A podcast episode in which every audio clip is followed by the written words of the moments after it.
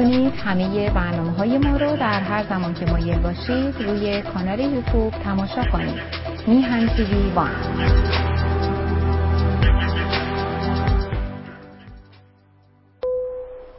با درودی دوباره. خدمت یکایک شما. خوبان و نازنینان. سعید بهبانی هستم در این روز سهشنبه. ارزم به حضور شما که منو عفو بفرم. چهارم مهر ماه هست و بیست و ششم ماه سپتامبر. خوشحال و خورسند از اینکه این برنامه ها مورد توجه شما هست و سپاس بیکران بر این دست از عزیزانی که با مهر خودشون نسبت به بهتر شدن برنامه ها به ما یاری میرسنن خب می‌دونیم که سهشنبه ها در این ساعت یک هفته در میان البته میریم خدمت جناب آقای دکتر مسائلی نازنی تا از کلاس های درس ایشون در حقیقت بهره بگیریم.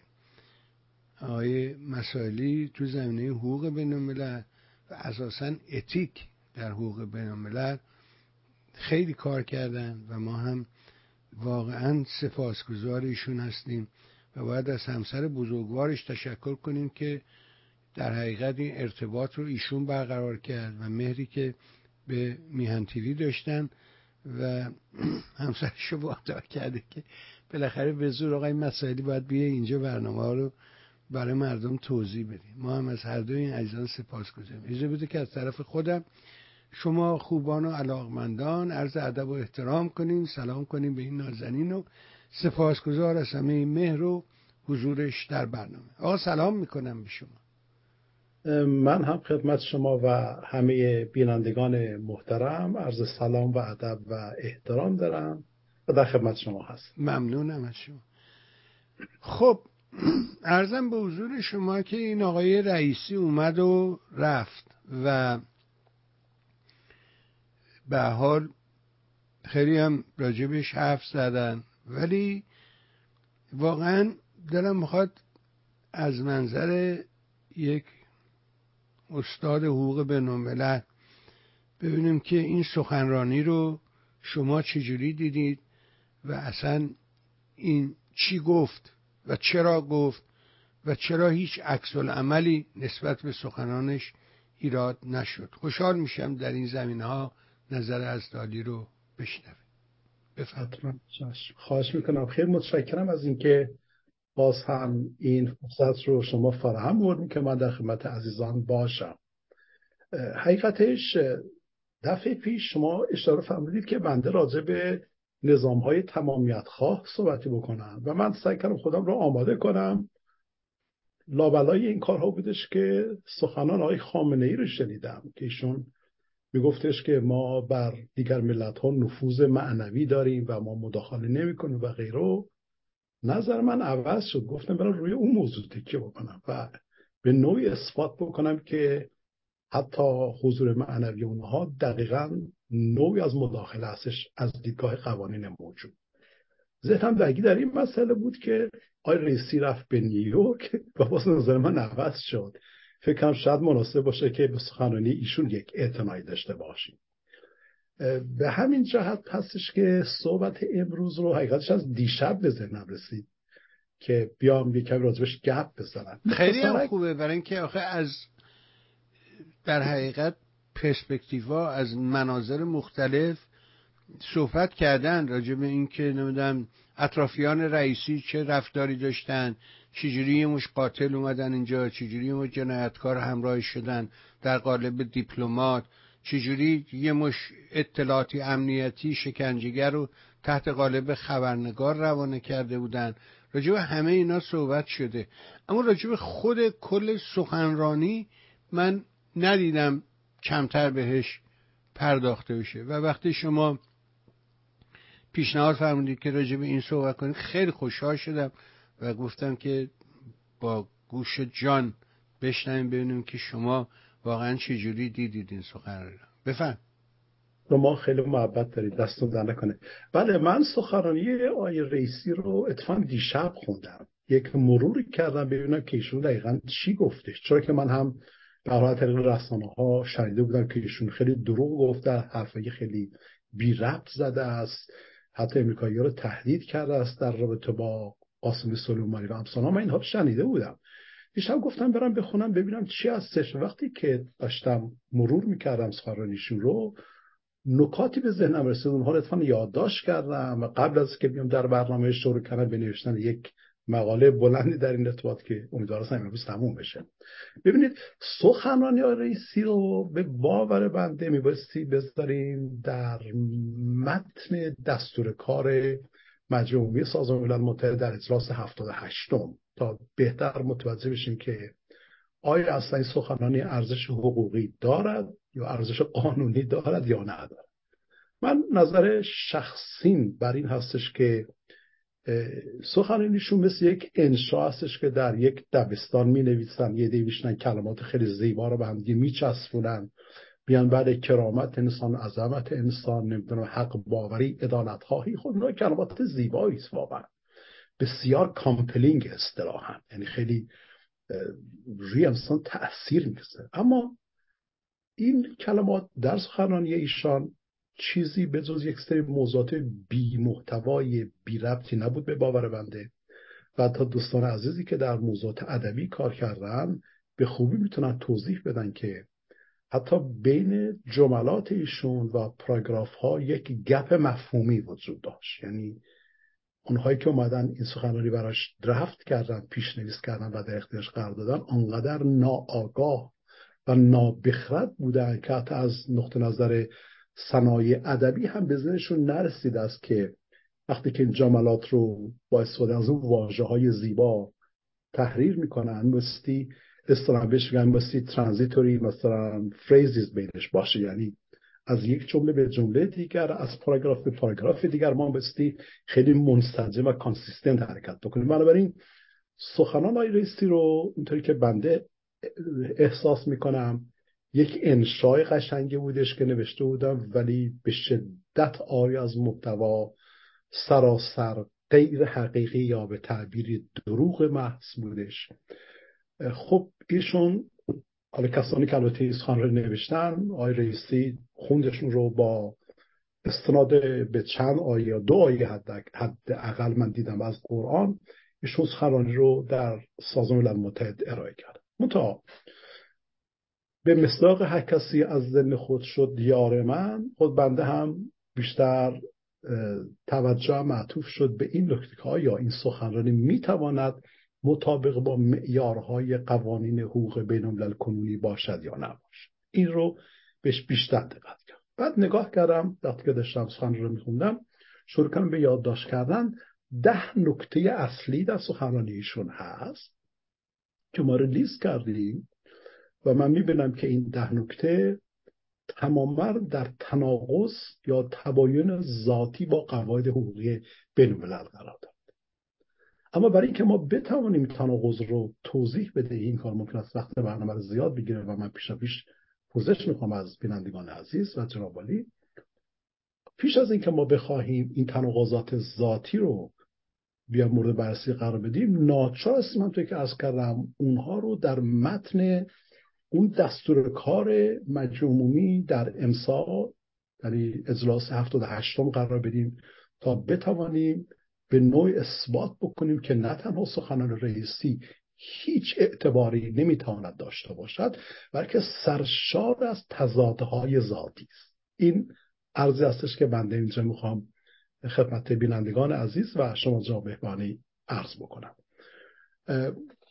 وقتی که داشتم من نگاه می‌کردم به سخنانی دیدم که ایشان با استناد به آیاتی از قرآن فبشر عبادی الذین گفته است که قرآن کلام خداست و انسان رو فرا می‌خواند. نگاه بکنید ده تا مفهومه. اقلانیت معنویت عدالت اخلاق و حق باوری کرامت انسان وفای بحث و راستگویی. بعد وارد یک موضوع بحثی کاملا بی شده است به نام آپارتاید فرهنگی. و در نهایت صحبت خودش رو خاتمه بخش دست با بحث جنایت علیه بشریت. خب من ده تا نکته رو استخراج کردم گذاشتم روی کاغذ و اتفاق کامپیوترم جلو دستم هست و با اجازه شما می‌خوام نگاه بکنم به تک تک این موضوعات و یک یکی برای عزیزان توضیح بدم که چرا سخنرانی رئیسی بی محتوا فاقد ارزش حقوقی سراسر غیر حقیقت و حتی چگونه ناقض تعهدات بین است برای یک کشور. شامل طبیعتا جمهوری اسلامی. پس اگر که عرض بندی مقداری طولانی شد پوزش می‌خوام. هر کجا که نیاز هست من رو لطفا قطع بکنید. اگر خطا میگم حتما رو اصلاح بکنید. برای اینکه متوجه شدم یه موقع داشتم یه حرفی می‌زدم که گویا با اونی که در ذهنم بود سازگار نبود. به اشتباه اشتباه لپی اصطلاحا یک واژه رو نادرست بیان کرده بودم. لذا ارزم رو با این بحث آغاز می‌کنم که در جلسه امسال اجلاس 78 دستور کار مجموع سازمان ملل متحد عبارت بود است از عنوانی که اسمش گذاشتن بازسازی اعتماد و احیای مجدد همبستگی جهانی. این تم اصلی جلسه امسال بود. باز عرض کنم بازسازی اعتماد و احیای مجدد همبستگی جهانی با هدف تسریع در اقداماتی که مربوط هست به برنامه 2030 توسعه پایدار ملل متحد. و باز در نامه‌ای که اتفاق من خوندم دیدم که رئیس مجلس عمومی خطاب به رئیس ادواری انتخابی اجلاس امسال نوشته شده است تأکید کردم که با توجه به دستور کار میبایستی تلاش بشود که اهداف توسعه پایدار جهتگیری بشه به سمت برقراری صلح رفاه پیشرفت و پایداری برای همه مردم جهان. خب شما حساب کنید که این عنوان خیلی بزرگی است و واقعا ساعت ها مثل راجبش صحبت بشه. خب حالا ما میام برای اینکه بسنجیم ببینیم که آیا سخنرانی هایی که رؤسای کشورها یا اعضای بلند مرتبه از کشورها اعزام شدن به متحد مطابق با این دستور کار مجموعی هست یا نه برای که اونها رو خوب بتونیم بسنجیم باستی یکم هم واکاوی بکنیم. نکاتی که در دستورالعمل امسال بوده است. ببینید دستورالعمل میگه که ما نیاز داریم به اینکه اعتماد رو بازسازی بکنیم در دنیا. نوع همبستگی ایجاد بکنیم در دنیا تا بتوانیم سوم از اینها استفاده بکنیم در جهت صلح من خواهش می‌کنم شما آقا یه بار دیگه این تاپیک رو بفرمایید. ما دقت گوش بدیم ببینیم که اصلا دستور کار مجمع چی بوده. چون معمولا خب مجموعه عمومی تو هر مؤسسه ای سازمانی کوچیک بزرگ هر جوری که باشه خب یک سالانه یه مجمع عمومی عادی تشکیل میشه و گاهن مجمع عمومی فوقالعاده هم توی دستورش هست توی اون نظامنامه وجود داره که در سال حتما یه مجمع عمومی عادی باید حتما باید برگزار بشه. در صورت نیاز میشه مجمع عمومی فوقالعاده هم تشکیل داد و اعضا رو دعوت کنیم که بیان آقا یه موضوع شدید پیدا شده فلا اتفاق افتاده می‌خوایم راجبش حرف بزن و همه این مجامع عمومی که در سال تشکیل میشه ضمن گزارش سود و زیان که بحثای مالی رو مطرح می‌کنن یک دستور کار هم دارن. هدفهای دور رو تعریف می‌کنن. اهدافی که بهش رسیدن در سال گذشته رو تعریف می‌کنن. به حال یک موضوع رو از پیش معین می‌کنن. در اون دعوتنامه که اجباری است که باید دعوت کنی همه رو.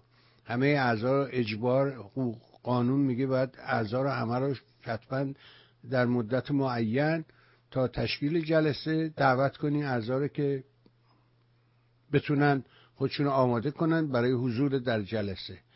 بنابراین همه جلسات مجامع عمومی از ریز و درشت خرد و کلان فرقی نمی‌کنه. ابعادش چیه؟ دولتی خصوصی شخصی هر جوری هست. بایستی که معلوم بشه پس بنابراین نکته مهم اینجا در تا اینجای بحث شما همین موضوع است که خواهش می‌کنم بفرمایید که موضوع یا تاپیک به قول فرنگی یا تاپیک این دوره مجمع عمومی یا مجمع عمومی امسال چی بوده؟ مثلا راجبه چی باید جمع می شدن چی رو باید دنبال می کردن بفرمایید تا بشنم حتما. قبل از این خدمت شما عرض بکنم و عزیزان بیننده مثل حتما توضیح بدهم که مجمع عمومی سازمان ملل متحد رفیع ترین و بلند پایه ترین مکان و یا فرصت است در جهان برای اعلام خطوط اصلی دیپلماسی چند جانبه برای کشورهای مختلف. خب این خیلی مهم هستش که ما به این جایگاه مجموعی دقت داشته باشیم عنوان امسال بودش من البته چون این رو ترجمهش کردم به فارسی با سازی اعتماد و احیای مجدد همبستگی جهان. این تیتر اصلیه. ولی زیر تیترش رو باید بگم که برای تسریع در اقدامات مربوط به دستور کار سال 2030 برای اهداف توسعه پایدار و هدایت و بهره برداری از آن برای صلح رفاه و پیشرفت برای همه مردم جهان. شما لازم فهمید که دستور کار خیلی طولانی بود. یک تیتر اصلی داشت یک زیر تیتر داشت. بله. به همین خاطر اتفاقا من مایل هستم اینجا عرض بکنم که این انتظار کاملا طبیعی هست که سخنرانی هایی که در مجموعی ارائه شده از توسط نمایندگان کشورها ام از رؤسای کشورها یا دیگران. اینها مستی کاملا در ارتباط با دستور کار اجلاس امسال باشد و از همه مهمترین که تمامی کشورها در سخنرانی های خودشون بایستی اعلام نمایند که کشور مطلوب آنها متعهد به این تعهدات جهانی هستش. برای اینکه ببینید وقتی کشور عضو سازمان می‌شوند شامل سازمان ملل متحد و منشور ملل متحد میپذیرن اونها نوعی تعهد قراردادی براشون شکل می‌گیره نوعی ابلیگیشن به صلاح به وجود میاد که کشورها باز خودش رو تو اون فیت کنن با اون متناسب بسازن. و این خیلی مسئله مهمی هست که ما حتما مد نظر داشته باشیم. وقتی که من داشتم نگاه می‌کردم به این تیتر مجمع عمومی به ذهن رسید که بیام اون ده نکته کلیدی که آیه رئیسی با اون واجه های زیبا به هم یه بود رو بیام اینجا مورد توجه قرار لذا با توجه به این عرض می‌تونم حالا بقیه موضوع رو خدمت شما تا اونجا که ممکن هستش فشرده فقط باز بکنم. ببینید اولین نکته ای که رئیسی بهش اشاره کرد این بودش که میگفتش قرآن و کلام خدا ما رو به اقلانیت فرا می‌خوانه خب این بحث خیلی قشنگی است. بله اقلانیت ولی واقعا اقلانیت چیست؟ و که اقلانیت از دیدگاه روابط بین الملل در هیت جهانی به چه معناست خب یه موقع شما میگه اقلانیت خیلی خب انسان ها فرضا موجودات اقلایی هستن. بهشون میگن انسان ها زوات اقلایی هستن یا آفریدگان اقلایی هستن. خب این یه معنی ممکن است اقلایی بودن باشن. ولی وقتی که واژه اقلایی بودن رفتار مورد توجه قرار می‌گیرد در یک گستره بسیار بسیار فراخ مثل جامعه بین مثل روابط بین معنی اقلانیت از این حرفای بی سرته نمی‌دونم انشایی آخوندی فقط بتونه رضایت هوادار نظام رو جلب کنه متفاوت خواهد بود. بیرندگان محترم. ببینید اقلانیت را اگر من بخوام خیلی ساده در حوزه بین توضیح بدهم باید عرض بکنم که اقلانیت یعنی تمایل همه کشورها یا رضایت همه کشورها برای همکاری های بینالمللی در جهت اهدافی که متناسب هستند با جمع شدن اونها در یک فرض مجموع حالا شما در نظر بگیرید که وقتی که ما میگیم اقلانیت یا وقتی میگن اقلانیت اقلانیت از دیدگاه حقوق بین الملل حداقل با ارجاع به منشور ملل متحد. اقلانیت یعنی خرد جمعی. یعنی که فرض کنید که 193 کشور عضو سازمان ملل متحد هستن. اینا هر کدام نوع عقلانیت برای خودشون تعریف کردن. جمهوری اسلامی میگه عقلانیت من از اسلام آمده است. چین میگه عقلانیت من از کمونیسم آمده است و عقلانیت مختلف رو تعریف می‌کنن. اینها بهش میگن عقلانیت خود انگاشتی یا subjective. ولی وقتی که ما میایم توی متن فراگیر جهانی یا بین قرار می‌گیریم عقلانیت یعنی خردمند شدن. یعنی عبور از ریزن مثلا به طرف بین ریزونبل اصطلاحا. یعنی ما می‌تونیم از عقل گرایی فردی تبدیلش به عقل گرایی جمعی. که اصلا بهش میگن خرد جمعی در حقوق بین و در روابط بین خرد جمعی می‌گوید که همه کشورها میبایستی با همدیگر همکاری داشته باشند برای حل معضلات جهانی. حالا اگر شما مثلا ملاحظه بفرمایید اگر ارجاعی داشته باشید به منشور ملل متحد می‌بینید که منشور به استراحت می‌گوید که نظر به اینکه جامعه جهانی مواجه هستش با معضلات و مشکلات و پرسش های زیادی که ماهیت اقتصادی اجتماعی اقتصادی فرهنگی دارند پس همه کشورها همه اعضای ملل متحد باستی متعهد باشند که با هم دیگه همکاری بکنن برای اینکه بتونن این نوع موضوعات جامعه بین‌المللی رو فرضاً بهش پاسخ بدن لذا شما می‌بینید که اقلانیت در حوزه روابط و حقوق بینالملل یعنی انتخاب اقلایی انتخابی که با جمع صورت می‌گیره یا نوع اجماع صورت می‌گیرد. اجماع هم پوش به وجود میآید. کشورها و نمایندگان کشورها و تیم هایی که در اونجا هستن و هم دیگه فکر می‌کنن کار می‌کنن برین استورمینگ انجام میدن تا ببینن بهترین انتخاب اقلایی برای پاسخگوی به نیازهای جامعه جهانی چیست؟ حالا اگر من بخوام فقط همین بحث ساده رو در نظر بگیرم اینجا شما می‌بینید که جمهوری اسلامی تحت هیچ شرایطی اصلا محال است که بپذیرد که این باستی تسلیم خرد جمعی برای همکاری جهانی در جهت پاسخگوی به نیازهای بین المللی باشد. لذا می‌بینیم که بله آیرسی می‌گوید که قرآن ما رو به اقلانیت فرا می‌خواد ولی کدام اقلانیت؟ آیرسی اگر ما بخوایم فرضاً اقلانیت هم که ارز کنم دیده بین از دیده حقوق بین انتخاب بکنیم می‌بینیم که اوف اقلانیت کاملا معانی متفاوتی پیدا می‌کنه. حالا اتفاقا من اینجا پنج نکته رو یادداشت کردم در ارتباط با اقلانیت که فقط خیلی کوتاه عرض بکنم برای عزیزان علاقه من. کمی شاید بتونم منظورم رو روشنتر ادا بکنم و معانی استفاده کنم. ببینید اقلانیت از دیدگاه حقوق و روابط بین الملل یعنی مبنای شکل بگیرد مبنای جمعی. شکل بگیرد که هرگاه ما با تفاصیلی در مورد قوانین و مقررات مواجه می‌شویم که ممکن است برای جامعه جهانی اشکال ایجاد بکند آن اقلانیت بتواند بر آن نوع تفاصیل مختلف غلبه بکند و نوع توافق به وجود بیاد. شما فرض کنید که مثلا یکی از یکی از بنیادی ترین به باور بنده تفاصیلی که موجبات مشکلش دست بار جامعه جهانی تفاصیلی است که پیرامون مفهوم انسان صورت گرفته است یا حق صورت گرفته است. ما به خوبی می‌بینیم که نظام اسلامی در ایران تحت هیچ شرایطی مایل نیست بپذیرد که همه مردم انسان هستن همه دارای کرامت هستن همه دارای عظمت و شأن هستن و همه مردم مثل حقوق بنیادی برخوردار باشه درسته؟ خب جمهوری تفسیر خاص خودش موجود داره است که در تضاد کامل با مقررات بین المللی حقوق بشر قرار می‌گیره صد درصد به خاطر اینکه زن و مردش مساوی نیستن دیگه. از اینجا مشکل شروع میشه دیگه. بفرمایید. بله عرض اومده. این هستش. لذا اقلانیت در درجه اول یک مبنای می‌شود در دیدگاه حقوق بین الملل حالا این چیزی بهش میگن لیبرال اینستیتوشنالیسم در اون دیدگاه میگن که اقلانیت مثل اون پایه و مبنا رو به وجود بیاره تا هرگاه تفاسیر متضاد پیدا می شود بشه اون تفاسیر متضاد غلبه کرد. دو اقلانیت از این دیدگاه یعنی یک الگوی شکل بگیرد برای سازوکارهایی که روابط علی میان پدیده ها را توضیح بدهد. فرزن بگوید که خیلی خوب. مثال دارم عرض می‌کنم.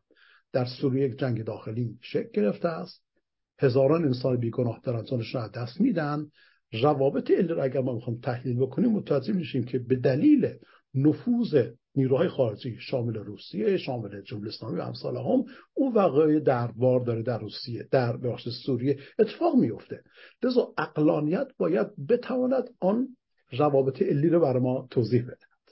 شما می‌بینید که جمهوری اسلامی تحت هیچ شرایطی به این معنای اقلایی بودن اصلا اعتنا نداره اصلا اعتقاد ندارد. اصلا حتی فکر می‌کنن اصلا نمی‌تونن درک بکنن دوستان گرامی. گاهی اوقات احساس می‌کنم واقعا چقدر اینها ناآگاه و جاهلان در موضوعات جهان نگاه می‌کنن. خیلی دوست داشتم که بیشتر توضیح می‌دادم ولی احساس می‌کنم که وقت داره گرفته میشه و این بحث کوتاه کنم در همینجا می نویسم خدمت شما میفرستم. بنابراین وقتی که ایشون در آغاز سخنرانیش می‌گوید که قرآن کلام خدا ما را به اقلانیت فرا می‌خواند اینا حرفه.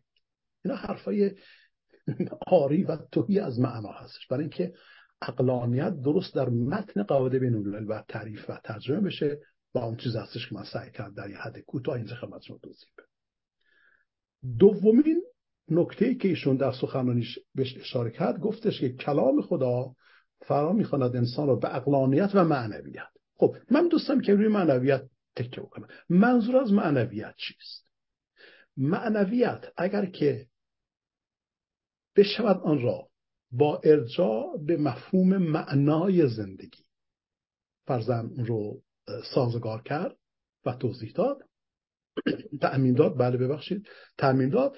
معنویت در حقوق و روابط بین جایگاه بسیار دیرینه دارد در شما به کارهای پیشقراولان و پیشگامان حقوق بین الملل نگاه بکنید. مثل کارهای مثلا هوگو گروشس به عنوان مثال دارم از عالم برجسته حقوق بین الملل می‌بینید که هوگو گروشس خودش متأثر از معانی از حیات بودش که از عالم مسیحیت فرا گرفته. اگر شما به کارهای ویلسون نگاه بکنید. برای ویلسون رئیس جمهور پیشین امریکا. می‌بینید که اقداماتی که ویلسون انجام داد و منجر شد به شکلی جامعه ملل بعد دادگاه دائمی بین الملل دادگستری که بعدها در نهایت رسید به شکلی سازمان ملل متحد اینها متأثر از ایده ها و آرمان های بود که همگی متمرکز بر روی این نکته که معنای زندگی چیست. یعنی چه زندگی می‌تواند دارای به اصطلاح بهش میگن که fulfilled life باشد. چه زندگی می‌تواند به مردم آن فرصت را بدهد تا یک زندگی متعالی انسانی برای خودشون داشته باشد بنابراین معنویت از دیدگاه حقوق بین دقیقا در این چارچوب آمده است. معنا و مفهوم پیداگر است. به این شکل که حتی بنده می‌توانم اینجا با جرأت بیان بکنم که اساسا حقوق بین الملل بدون هر نوع ارجای به مفهوم معنا حالا یا به تعبیری معنویت که عرض بنده معنویت مذهبی نیست ضرورتا. حقوق بین بدون اعتنا به معنا اساسا نمی‌تواند حقوق باشد. برای اینکه اگر که ما میگیم حقوق و یک قاعده یا یک ماده قانونی وقتی به وجود میاد اون قاعده و اون ماده یک بعد بیرونی دارد یک بعد درونی دارد. بعد بیرونیش همون هستش که توسط قانون گذاری شکل می‌گیره و بعد درونیش اونی هستش که به باور انسان ها ارتباط داره.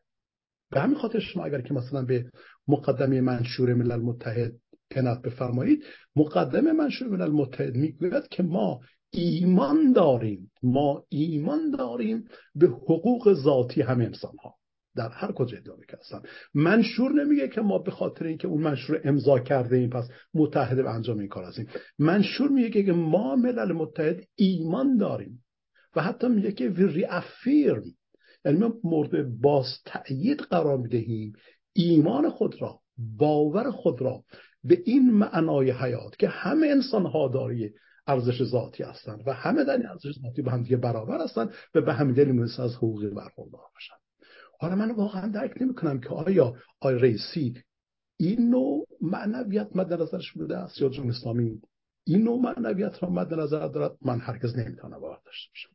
بلکه تمامی کارنامه حکومت اسلامی در طول این حیاتی که داشته رفتارش مغایر این تعریف دیگه. تضاد کامل بوده است. این تحت هیچ شرایطی جمهوری اسلامی نتوانسته است حتی بنزه یک اپسیلون حقوق مردم رو کنه. می‌گوید که ما باور داریم به حقوق ذاتی انسان خب اینها ببینید که سوات های رئیسی تک تک کلماتش رو اتفاقا از همون جمله اول من نوشتم در تضاد کامل با قواعد حقوق بین الملل هستش. اجازه فهمه من ادامه بده اگه فرمایش هست بفرمایید نه بفرمایید سرپا گوشم بعد ایشون گفتش که قرآن کلام خدا انسان ها رو فرا می‌خواند به اقلانیت معنویت عدالت. عدالت. منظور از عدالت. عدالت چیست؟ آخه باز با کلمات که نمیشه. باز با کلمات مصرف داخل مصرف داره برای تعداد که گماشتگان اون سیستم هستن خیانت می‌کنن به آرمان اسلامی. عدالت رو حداقل در ابتدایی ترین و ساده ترین تعریف که ما می‌تونیم از داشته باشیم از دیدگاه حقوق بین الملل می‌تونیم تعریف کنیم به این که عدالت یعنی فراهم آوردن فضایی که فرصتی که یا امکاناتی که در آن جنایت نسل کشی اتفاق نیفتد. انواع جنایت های علیه بشریت اتفاق نیفتد. جنایت جنگ اتفاق نیفتد. شکنجه اتفاق نیفتد. ناپدید شدگان اجباری یکی از دستور های اصلی حاکمیتی نباشد. مثلا تبعیض علیه زنها نباشد. در حقوق بینالملل عدالت یعنی احترام به حقوق انسان.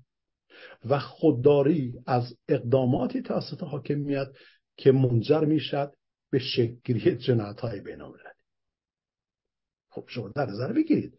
آخه عدالت رو که نمیشه من در آوردی تعریف کرد برای بسیار قواعدی باشد که مورد قبول جهانیان باشد. حالا من مثال بزنم. چند مثال رو شما براتون بزنم. ببینید یک مقابل نامه داریم به نام مقابل نامه بینالمللی علیه شکنجه و رفتارهای بیرحمانه و غیر انسانی با مرد.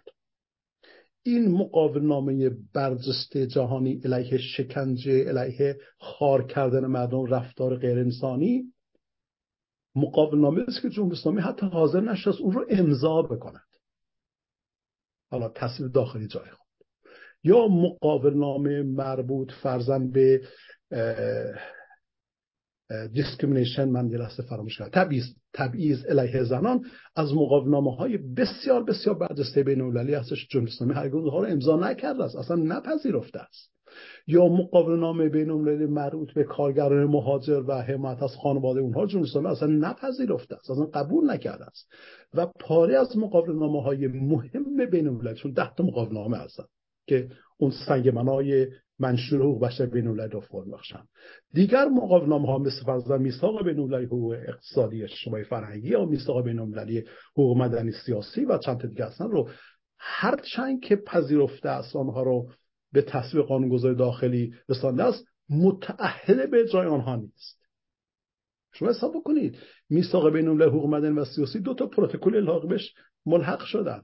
اون پروتکل های الحاقی زمینه های اجرای اون میثاق رو فرام میآورد جمهوری اصلا پروتکل ها رو نپیز نپذیرفته است. اصلا قبول نکرده است.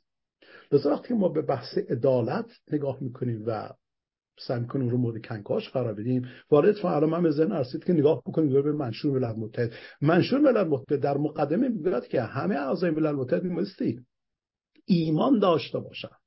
باور درونی داشته باشند به ارزش ذاتی انسان و به برابری همه برام زن و مرد برای اینکه عدالت در جهان به طالت مستقر بشه.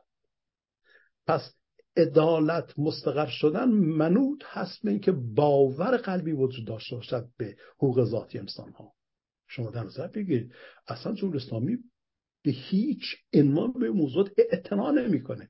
حتی اصلا من گاهی اوقات بزنم می‌رسه که این گماشتگانشون و مشاورانشون و تیمشون اصلا هرگز اینها رو نخوندن اصلا نمی‌دونن اصلا هیچ درک روشن از این موضوع ندارن. لذا صحبت های رئیسی در درون مجموع ملل متحد و دعوت ایشان به عدالت کاملا آری از معنا کاملا بی محتوا و فاقد هر نوع ارزش حقوقی است و از همین منتر در تضاد کامل قواعد حقوق بین است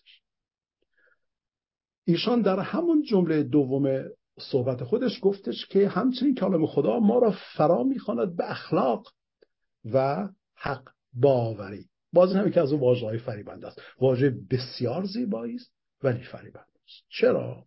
برای اینکه دوباره عرض بکنم از دیدگاه حقوق بین الملل اخلاق یعنی اینکه یا حق باوری یعنی اینکه اگر اعضای جامعه بین المللی به عضویت این جامعه در می آیند.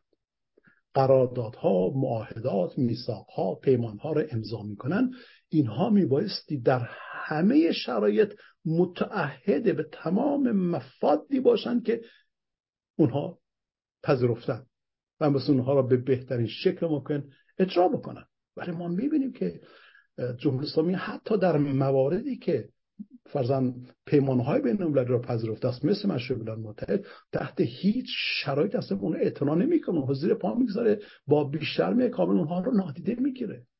خب اخلاق یعنی چی اینجا؟ دوستان گرامی عزیزان لطفا بنده اصلاح کنم اگر که اشتباه می‌کنم.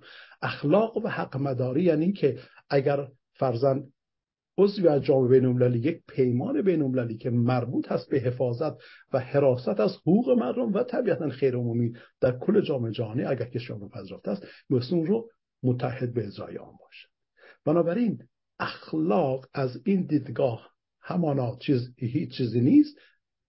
من لحظه واژه را اشتباه کردم. چیزی نیست مگر اینکه بپذیرم که تمام تعهداتی که پذیرفتن در جامعه بین‌المللی رو بهش اعتنا بکنن و به اون کلا اونها احترام بگذار. چون اسلامی تحت هیچ شرط این کار انجام نمیده. لذا صورت های رئیسی در تباین در تضاد و تناقض ذاتی کامل با تمامی قواعد حقوق بین هستش. نکته دیگر ایشون گفتش در ادامهش در صحبتش گفتش که قرآن کریم یک از تفرقه بپرهیزید و قص الهازا و بنابراین ما ایشون گفت جمهوری به قاعده وفای به و راستگویی و امانتداری متحد هستش. این یک دروغ محض است. یک ادعای کذب هستش. حالا من دروغ نمیم یعنی ادعای کذب و آری از هر نوع حقیقتی هستش. جمهوری اسلامی از میان معدود رژیم های سیاسی در جهان هستش که شنیعترین و زشتترین اشکال نقض وفای به عهد را از خود به نامش گذاشته قاعده بسیار بسیار معروف وفای به عهد. مثلا فرزن به انگلیسی بعد بگید چی وفای به عهد رو؟ agreements must be honored. خوبه؟ یا agreements must be kept. لاتین بهش میگن پکتا سان سرواندا جلوسامی اسناد بین المللی متعددی را پذیرفته است. فرزن اعلامیه جهانی حقوق بشر میثاق بین المللی حقوق مدنی سیاسی و ده ها مقابل نامه بین المللی دیگر. بنابراین حتی از اونجایی که به قول خودشون قرآن میگه وفای به عهد که از اصول از ارکان اسلام هستش اینها مثل خود را متحد بین هم بسازن که قاعده وفای به عهد در حقوق بین جز اصول بنیادین حقوق بین و از ارکان اصلی همه نظام های حقوقی جهان است آیا جمهوری اسلامی واقعا به قاعده وفای به عهد احترام می‌گذاره؟ آیا اونها رو رعایت می‌کنه؟ بابا رهبر کبیرش وقتی ازش پرسیدن که این حرفایی که می‌زنی با اعمالی که داری انجام میدی چه تعریفی داری؟ پاسخ کرد که گفت دروغ گفتم. خود کردم چه وفایی و عهدی کرد. این گفت همه آزادیم. کاملا همچی کاری نه. بنان نیست که آخوندا بیان قدرت رو دست بگیرن. ما این کارا قرار نیست انجام بدیم. و اصلا تئوریسین اولیهشون یعنی یه آدمی مثل شیخ مرتضای متحری ویدیوش من دارم. میگه که ما اصلا اینجوری نیست. یه نظام جمهوری اسلامی یه نظام متعارف مثل همه نظام ها و این نیست که آخوندا بخوام بیان برن دولت تشکیل بدن نمی‌دونم رئیس جمهورشن ولی می‌بینی که همه اونایی که می‌گفتن دروغ می‌گفتن. هیچ کدومشو وفایی و هیچ عهدی که با مردم بسته بودن انجام ندادن ببخشید بفرم اختیاری خواهش می‌کنم. خیلی ممنون هستم که ذهن من رو شما هدایت می‌کنید که در جای درستی قرار بگیره. ببینید تمام عرض منده این هستش که تاکید بکنم که اگر ما به دست واکاوی حقوقی صحبت ایشون بزنیم می‌بینیم که هم تکرس کردم ولی تکرار هم میشه. توضیح اصلا تضاد ذاتی داره و قوانین بین حالا بعدی شاید کمک بکنه. ایشون گفتش که طبق دستور اسلام می‌گوید که ای بشر ستم و تفرقه را نپذیر چرا که می‌توان از طریق پرهیز از توهین و تفرقه و ستم و غیره می‌شد جهانی از کرامت و عظمت ساخت. ولی جمله خیلی قشنگه از نقطه نظر واجه هایی که در اون رفت. ادبی. اما خالی از محتواست. جمهوری سامی توهین به دیگران. من می‌تونم بگم بلاسفمی یا نمی‌تونم بگم بلاسفمی اگر شاید درست باشه. یا اینسالتینگ جمهوری اسلامی شنیعترین و بیرحمانه ترین و آشکارترین انواع توهین به دیگران و تفرقه را از خود نشان داده است. شما حساب کنه حتی در خود کشور اسلامی حتی در کنفرانس وحدت اسلامی به قول خودشون هستش اهل سنت حتی حق نماز خوندن نداره.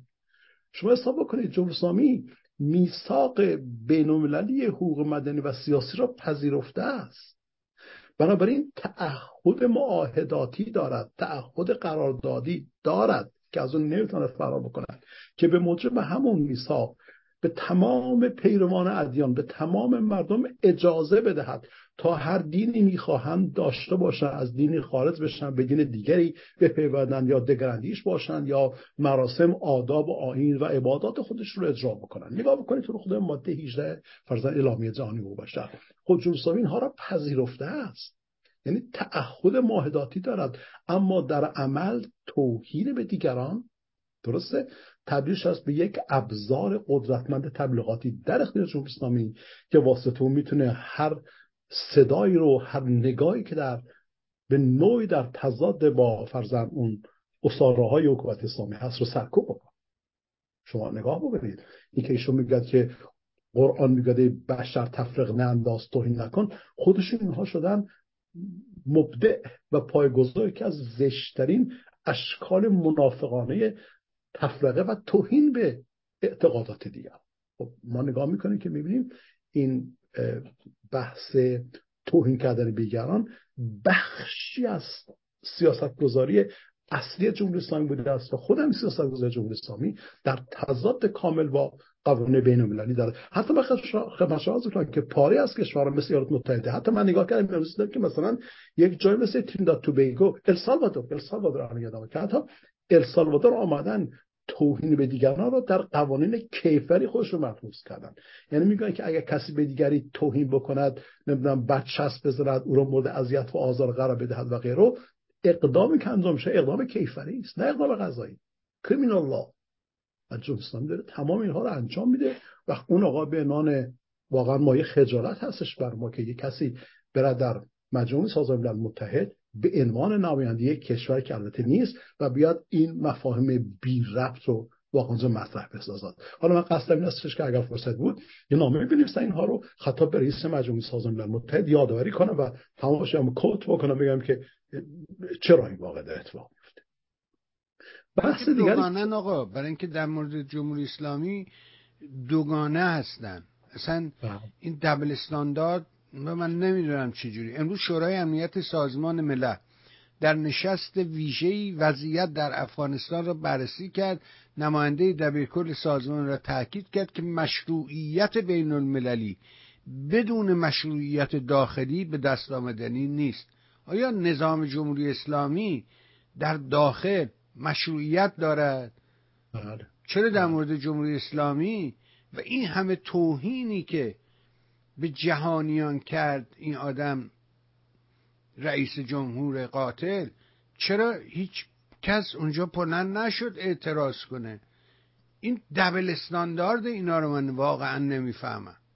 ببخشید که کلام شما رو قطع کنم ولی واقعا وقتی به عمق مطالب شما آدم فکر می‌کنه و اینکه چرا اینا هیچ پاسخی ندادن چرا هیچی نگفت چرا هیچی اونجا صداش در نمیومد گوش نمی‌دادن به حرفای این. نمی‌فهمم اینو واقعا. درست اختیار شما کاملا درست بفهمید آقای بهبانی گرامی. من با شما کاملا موافق هستم. متاسفانه دابل ها وجود داره. اونی که بنده به ذهنم می‌رسه تا چند اندازه درست باشد یا نباشد رو نمیدارم. نظر شخصیست بیان می‌کنم. من خیلی مایل هستم تاکید بکنم به دلیل این به این دلیل که این موضوعات با این نگرش باز نمی‌شوند کشور کار خودش نمیکن حالا اگر که ما بتوانیم آرام آرام هر کدام ما و اندازه وسط خودمون اندازه توانایی خودمون تلاشهایی به کار بگیریم و یادآوری کنیم به مقامات کشورها که بله فرزن این کار در تباین کامل با قواعد بین المللی وجود دارد کشورها در ناچار مثل تسلیمشن در مقابل اراده مردم. اینجاست که من اون درد همیشگی رو بیان می‌کنم. هرچند سعی کرده بودم دیگه بهش اشاره نکنم. اینکه یه بخشی از مبارزه مردم واسه معطوف به این موضوعات بشه. متاسفانه این موضوعات جاش خالی است. در تلاشایی که دارن انجام میدن. به همین خاطر دابل ها وجود داره. کشورها میان مماشات می‌کنن مصالحه می‌کنن منافع رو پیش می‌برن. برای اینکه صدای ما در این زمینه بلند برسان است. شما حساب این همه تظاهرات صورت می‌گیره که بسیار هم است. حداقل یه بخش از افکار متوجه اون صدای مردم ایران می‌شد ولی آیا زمان ها نرسید است تا این نوع صدا هم مطرح بشه و رسال بشه؟ تا کشورهای برنامه ریزان تصمیم گیرندگان به خوبی دریابند و درک بکنن که مردم ایران کاملا درک می‌کنن واقف هستن و می‌توانن فشارهای متوجه ها بسازن من بیشتر ارزم سر این بکات هست با شما کاملا موافق هستم. برای اینکه وقت خیلی زیاد گرفت نشه اجازه فقط به دو مورد دیگه اشاره بکنم. خیلی کوتاه چند دقیقه آرستی در یه بخش دیگه از صحبتش گفتش که بل آپارتاید فرهنگی فکر کنم در چهار مورد یا در نیز پنج مورد در سخنش به آپارتاید فرهنگیشون اشاره کرده. ببینید مجراز آپارتاید فرهنگی چیست؟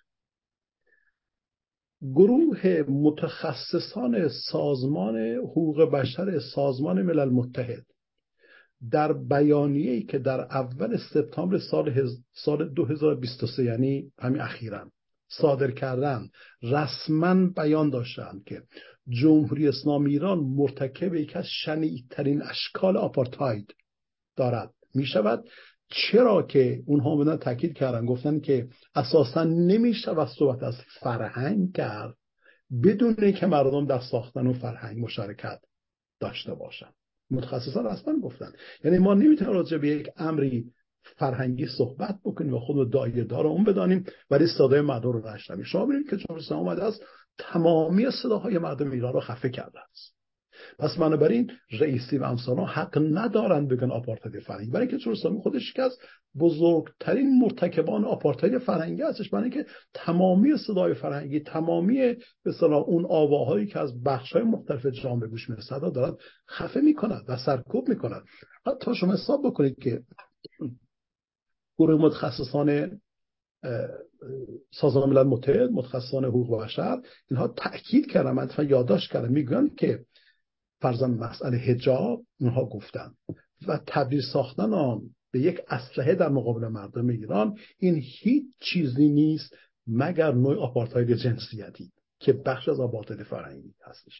و هیچ چیز دیگه نمی‌تواند باشد مگر به حاشیه راندن مردم و تبعیضات بسیار افراطی علیه مردم که بی تردید دارای تبعات منفی و زیانباری بر جامعه خواهد حالا عرض منده این هستش که اگر شما به موضوعات آپارتاید فرهنگی عنایت بفرمایید بینندگان محترم آپارتاید اساسا و آپارتاید فرهنگی متوجه میشید که آقای رئیسی میگه که ما می‌خوایم با آپارتاید فرهنگی مبارزه بکنیم. آقای جهانیان بیایید آپارتاید فرهنگی رو انکار بکنید. ولی خود جمهوری اسلامی که از واضعان و مبدعان و اصلی ترین عاملان آپارتاید فرهنگی علیه مردم ایران هستش. حالا اگر من بخوام این متن رو این بحث رو توی کانتکست حقوق بین قرار بدم شما ببینید که اقدامات جمهوری هیچ چی میگن نتیجه دیگری نمی‌تواند داشته باشد مگر اینکه بگن جمهوری مرتکب جنایت هایی دارد می‌شد بر علیه مردمان خودش. جنایت بین که طبیعتا موضوع اون کفای بین است.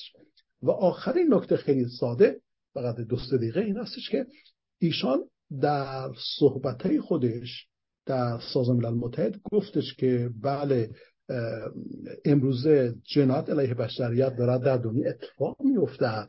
و ایشان جنایت علیه بشریت رو مسئله سوزاندن قرآن و به قول خودش حجمه دشمنان و غیرو فرزن مربوط ساخت. ما به خوبی می‌دانیم آگاهان همه می‌دانند مردم شریف هم می‌دانند که جنایت علیه بشریت یک تعریف خاص و مشخص دارد. اون تعریفی که مورد قبول جهانیان هستش تعریف که کادیفاید شده قانون شده است حقوق شده است. جنایت علیه بشریت یا جنایت ها علیه بشریت. Crimes against humanity جمع میبنی crimes نمیگی crime. Crimes against humanity در اساسنامه دادگاه کیفر بین توضیح داده شده است. یا ماده هفت مقابل نام روم که می‌گوید جنایت های بین شامل کشتن مردمه نابود کردن مردمه تجاوز مردمه و انواع و اقسام ظلم هایی که مردم می‌شد و به اونها آسیب های بسیار جدی وارد می‌کند. ماده هفته مقابل نامه روم که همان اساس دادگاه کیفر بین هستش شرح مبسوط و مفصلی دارد در خصوص یازده مورد جنایت که اینها با هم دیگه انمارشون شده است جنایت علیه بشریت یا جنایات علیه بشریت. و ما می‌بینیم که جمهوری تمامی این جنایت ها را دارد انجام می‌دهد. بنابراین رفتار و کردار و تمام کارهایی که چون اسلامی انجام می‌دهد خواه به طور مستقیم خواه به غیر مستقیم. جمهوری اسلامی و همون اونهایی که ازش حمایت بکنن اون لابیگانی که در خواست کشور سعی می‌کنن چهره جمهوری اسلامی رو بزک بکنن و به جان معرفی بکنن اینها در انجام این جنایت های علیه بشریت شریک هستن و اینها باید در دادگاه های کیفری بین آینده مثل پاسخگو باشن در یک ایران آزاد دموکراتیک. برای ما می‌بینیم که رئیسی آنهایی که این سخنرانی برش نوشتن این حتی دارای این فهم ساده ابتدایی نبودن که یک نگاه بکنن به مقابل نامه بین المللی و ببینن که معنی جنایت علیه بشریت چی هست. خب اینها برخی از مواردی بودش که بینندگان عزیز من سعی کردم خیلی عجولانه و تند و تند و خدمت شما عرض بکنم.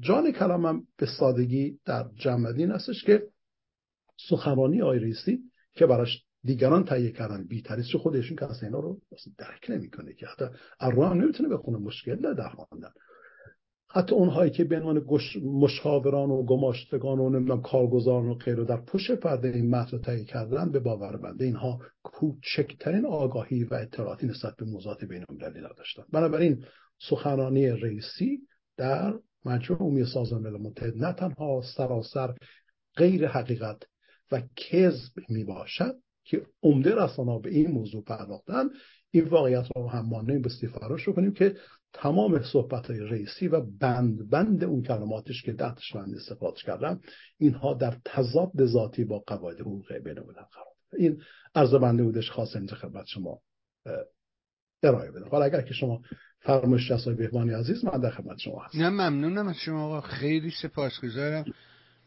من بی صبرانه به راستی مشتاقم تا این در حقیقت گفتار شما که فرمودید مشهور نگارش هستید رو دریافت کنیم و منتشر کنیم.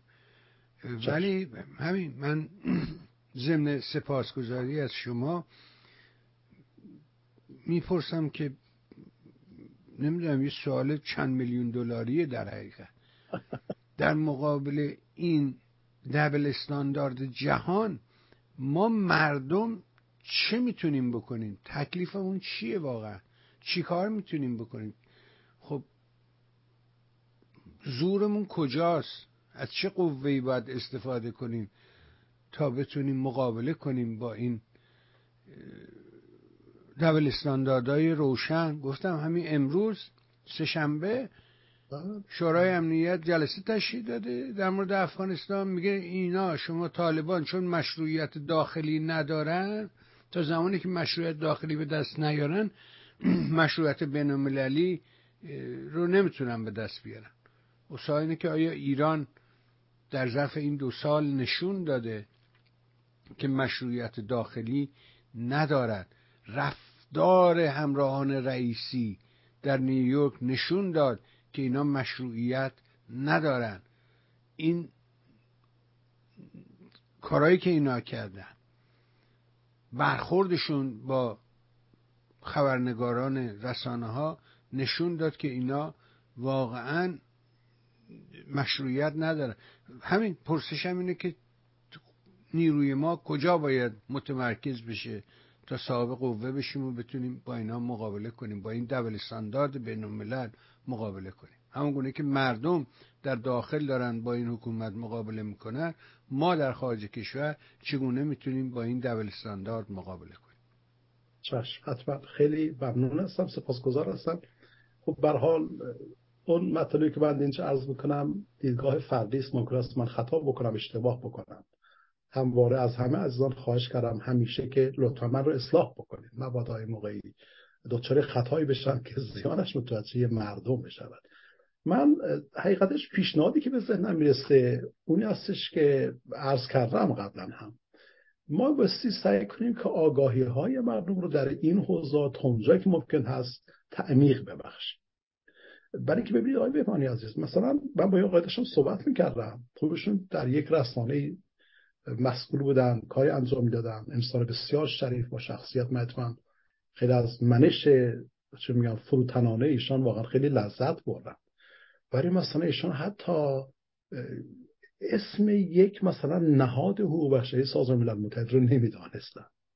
حالا عرض منده این هستش که ببینید به رغم همه تلاش هایی که صورت می‌گیرد یک فطرت یا خلع یا یک گپی در این حوزه وجود دارد. من فکر می‌کنم بازم عرض کنم این تصور بنده هستش که میبایستی آگاهی ها در خصوص ساز و کارهای جهانی میبایستی افزایش پیدا بکنه. ساختارهای جهانی میبایستی کاملا تحلیل بشن در اختیار مردم قرار بگیرن. اگر که آگاهی ها افزایش پیدا بکنن به وقت ممکن هست یا ما این شانس رو ببینیم که حرکت مردم آرام آرام به گونه شکل بگیرد یا مثلا جهت پیدا بکند که فشارهای رو متوجه دولت ها بکنه. چون مردم اینها رو نمی‌دانن مردم صداشون قریب مانده است. ناراحت هستن عصبانی هستن خشمگین هستن آزرده هستن و همه اینها درسته هست. به حق هم هستن مردم. نگران هموطنان خوش نداخل کشور هستن. ولی متاسفانه تمام این عباد و حوزه های حقوق بین الملل یا روابط بین الملل متاسفانه از دیده ها کلا پنهان است. یه مثال بزنم.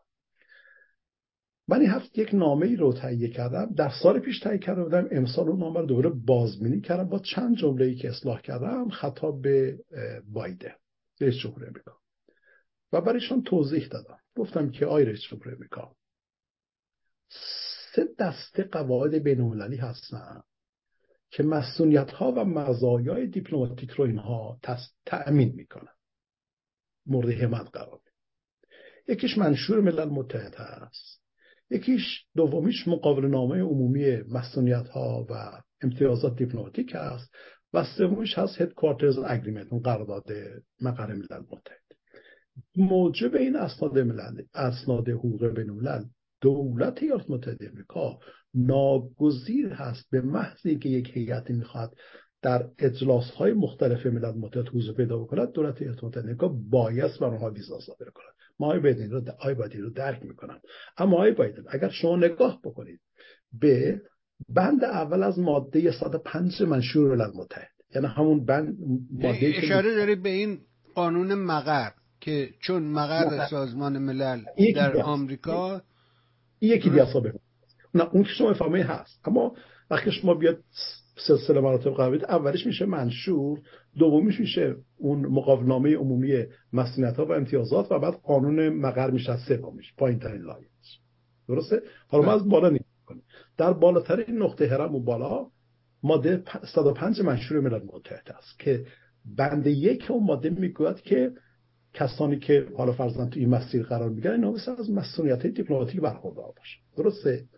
اما همون یک جمله اول میگه که من کاش می‌تونستم اینا سرچ کنم نشون بدم.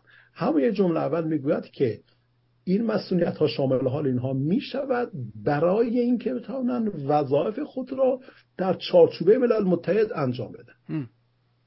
علت بفهمید بله. یعنی ویزا صادر شدن و مسئولیت و مزایا منوط به امر دیگری است. یعنی پیشرفت داره. پیشرفت این هستش خیلی خوب. یک هیئت نمایندگی دائمی سازمان ملل متحد فرضاً اجلاس 78 امسال و این مثل اون هیئت در چارچوبه درست اون چیزی که مجمع عمومی تعیین کرده است با اجماع جهانی مثل و تمام کسانی که در هیئت هستند واسه کسانی باشه که متخصصان اون حوزه باشن. داره که متخصص کسانی که در هیئت بودن اینها متخصصین حوزه نیستن. چرا؟ امنیتی بودن که شما فرمودید و خب جای دیگه دستی شده است. و آقای بایدن گفت آقای بایدن بنده رو درک می‌کنم که شما ناگزیر هستید ویزا صادر بکنید. اما دقت داشته باشید که ماده 105 منشور ملل متحد در همون بند اول بخش دوم می‌گوید که مسئولیت به شرط اینکه منوط به این که اون سفر در چارچوب اهداف ملل متحد بتونه صورت بگیرد و لازمه پیش برد یا functioning کار اونها در اونجا باشد. و اتفاقا همین تاکید رو مقاوله نامه مصونیت ها و مزایای دیپلماتیک هم است تاکید کرده است. من مقاوله نامه قرارداد Headquarters رو یادم نیست حقیقتا در ذهنم نیست. اما حداقل این دو اصلی ترین که در بالاترین هرم سلسله مراتبی قرار داره اینها تاکید می‌کنن. یک هیئت می‌تونه از مزایا برخوردار باشد. اگر اون هیئت عازم سازمان ملل متحد هست برای انجام وظایفی که مطابق هستش با منشور با اون ضابط سازمان ملل متحد با اهداف ملل متحد. شما ببینید ولی خب نامه‌ای که من می‌نویسم چی میشه؟ میره کاخ سفید دریافت میشه و خب حتما میندازش کنار دیگه. بله؟ اون وقت فارسیش هم مده نوشته تا که لندن اخیرا چاپ کردم. من فراموش کردم برای شما بفرستم. خیلی پوزش می‌خوام. خب یه عده می‌خونه تمام میشه میره حالا عرض من این هستش که اگر بشود این این نوع نگرش ها رو بیشتر توسعه بخشید در فضای رسانه اگر که این مسائل بیشتر باز بکنن ممکن است مردمی که فرضاً میرن تظاهرات می‌کنن و لابی می‌کنم با این گروه پان و غیره در جهت احقاق حقوق مردم ایران روشنتر و آگاهانه تر این کار رو انجام بدم فرض وقتی با پارلمنتریان ها میرن صحبت می‌کنن میگن خیلی پارلمنتریان ها. این قواعد حقوقی ایالات متحده آمریکا خود را متعهد ساخته است به انجام این امور به موجب این اسناد. ولی ایالات متحده آمریکا داره فرضاً فروگذاری می‌کنه. وقتی در اینجاست که من فکر می‌کنم که آرام آرام اون بحث استانداردهای دوگانه بتونه یواش رو به تحلیل بگذاره. کشورها این کار انجام میدن مماشات کنن به خاطر که ما تصمیم ها رو نمی‌دونن اینها رو باز نمی‌کنیم. بحث عموم نمی‌کشن. من بیشتر ارزم به این شکل می‌تونه باشه. امیدوار هستم که کمتر خطا گفته باشه. من باز هستم درسته درست. انتقادات میپذیرم خوشحال بشه آره دیگه ما اون نامه رو در حقیقت که شما نوشته بودید منتشر کردیم ولی متاسفانه میگم شما درست میگین. توجه نمی‌کنن. یعنی بیشتر دنبال بازیگوشی هن دنبال اینن که خودشو مطرح کنه. برای رزومه خودش کار می‌کنه. برای مردم کار نمی‌کنه. برای میهنش کار نمی‌کنه. برای هیچی کار نمی‌کنه. فقط برای اینکه رزومش چاق و چله باشه و نمی‌دونم بتونه ازش استفاده مادی ببره برای اون کار می‌کنه.